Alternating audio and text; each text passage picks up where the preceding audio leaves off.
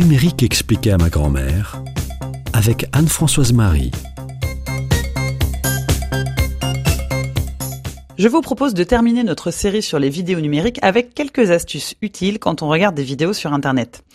J'aimerais d'abord vous parler de la plus grande plateforme de vidéos gratuites, c'est YouTube. On compte près d'1 milliard de vidéos sur YouTube, de quoi donner le tournis. Alors, quand vous voyez un auteur qui vous plaît, pensez à vous abonner à sa chaîne pour pouvoir le retrouver plus tard. Vous pouvez aussi activer les notifications, la petite cloche, pour pouvoir être notifié, c'est-à-dire recevoir un message, quand une nouvelle vidéo est publiée et ainsi ne rien louper.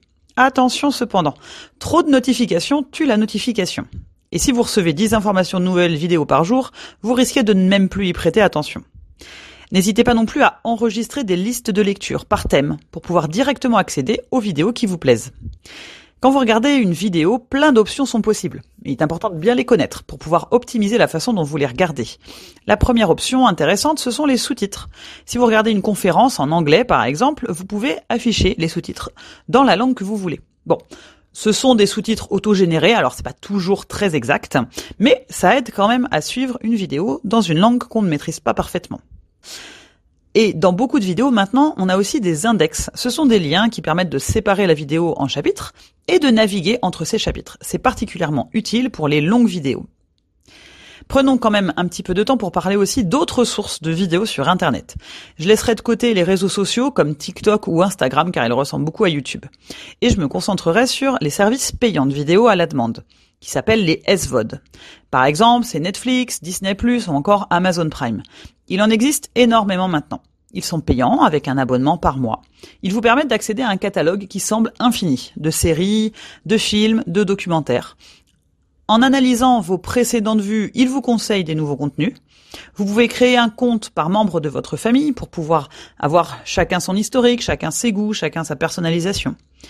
Vous pouvez limiter l'accès à certains contenus pour les enfants les plus jeunes aussi. Vous pouvez aussi choisir de regarder les vidéos en langue originale avec des sous-titres. Donc, que ce soit pour les sous-titres ou pour l'audio, vous allez pouvoir choisir plein de langues.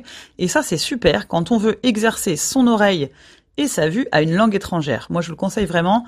Par exemple, si vous voulez améliorer votre anglais, vous pouvez mettre des vidéos en anglais avec les sous-titres en anglais. Et ça aide vraiment à pratiquer. Vous pouvez aussi télécharger des épisodes ou des films à regarder par exemple quand vous prenez le train ou l'avion et que vous n'avez pas une connexion Internet stable. Pour finir, je me permets quelques recommandations. Le but de ces sites comme YouTube, Netflix ou autres, c'est de vous faire rester le plus longtemps possible à regarder leurs vidéos. Ils mettent donc tout en œuvre pour vous capturer l'attention. On appelle ça les dark patterns.